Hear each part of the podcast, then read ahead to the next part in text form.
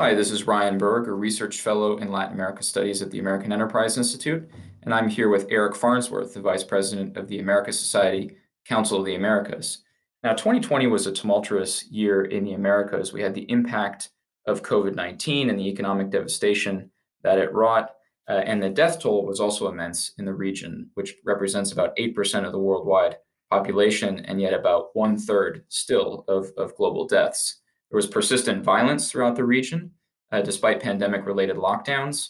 Again, at about 8% of the world's population, the, the region usually represents about one third of all homicides. And I think those figures are likely to remain the same once 2020 statistics are in full view. We saw political turbulence throughout the region, elections, some of them highly fraudulent, and we saw the consolidation of authoritarian dictatorships in countries like Venezuela and Nicaragua and democratic backsliding in several other countries. And lastly, we saw natural disasters, a series of hurricanes that devastated the region, specifically back to back storms that hit Central America just weeks apart. So 2020 has been a year that Latin America will be happy to have in the rearview mirror. But what's coming around the corner in 2021, Eric?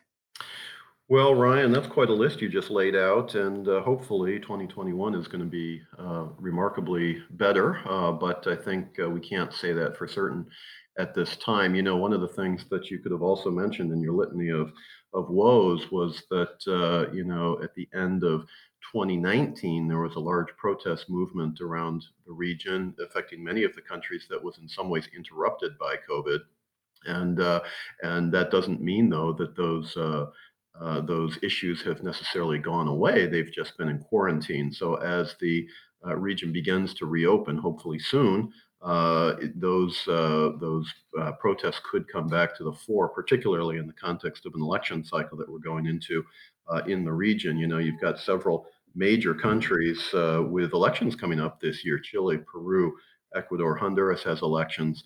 Mexico and Argentina have midterm elections. I think all of these will seem to be, in some way anyway, referendum on um, governments and their ability to manage COVID and economic recovery. I think we're in for some uh, uh, continued choppy waters across the region.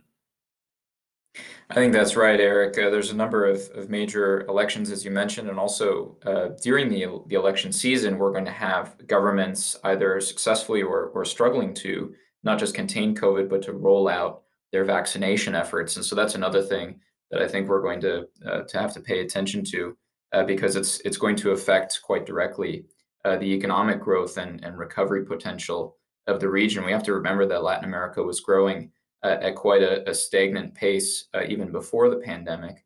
And so getting back from what the IMF says could be an 8% economic contraction uh, could be made even more difficult by some of those slow numbers pre pandemic. Yeah, I think you're exactly right. And my fear is that indeed we're struggling with COVID uh, vaccination rollout here in the United States. Uh, you wonder uh, if countries in the region are even going to have access to vaccines, uh, and then much less the uh, the whole distribution channels, uh, not just in the major cities, the urban areas, but also in rural areas and some of the diverse communities that are in the Latin American context. So the point that you're raising, I think, is is spot on. you know, there is some good news potentially, though, and that is that you know the trade arrangements of the region may be returning. You know, much of South America remains dependent on the commodities trade. And uh, although many of us have said for a long time that needs to be diversified, in this current context, that may actually be a benefit in some way, particularly those countries that are trading with China. As China recovers, uh, some of those countries are going to be uh, selling increasing products to to recovering uh, markets, and that'll be good for them. One hopes they uh, are you seeing this as a commercial relationship, not a political relationship. But Ryan, that's a topic for a whole other uh, conversation six for us, isn't it? It is. And the other thing that I'll add uh, to what you mentioned about the, the recovery efforts and, and China's role uh, in it is that the, the region will also be faced uh, with, with an incoming Biden administration. And I, I, think this administration is going to pay much more attention uh, to the region. Uh, it's, it's going to want to deepen uh, America's relationship with the region. And so there's going to be a, a big opportunity on the table for many countries, I think, in Latin America and the Caribbean uh, to deepen their economic uh, partnership and, and, investment partnership with the United States. And, and this comes at a fortuitous moment because many of the, of the countries are still dependent uh, as well on on access to the U.S. market and on and on U.S. Uh, investment. And, and so, re-engagement uh, from the U.S. side uh, in the region uh, could also uh, significantly boost uh, the the post-pandemic recovery.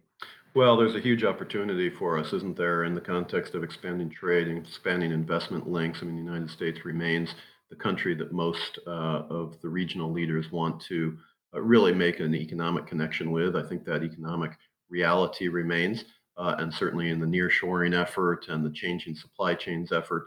Uh, you know, uh, you wrote a piece recently uh, in the National Interest uh, suggesting that uh, increasing trade links at the Summit of the Americas coming up should be part of the discussion. That's certainly something I've been promoting as well, and I think that's a, a really important signal that we should be looking for in this coming year.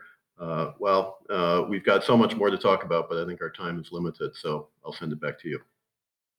Thanks for the conversation, Eric, and wishing you all the best in the new year.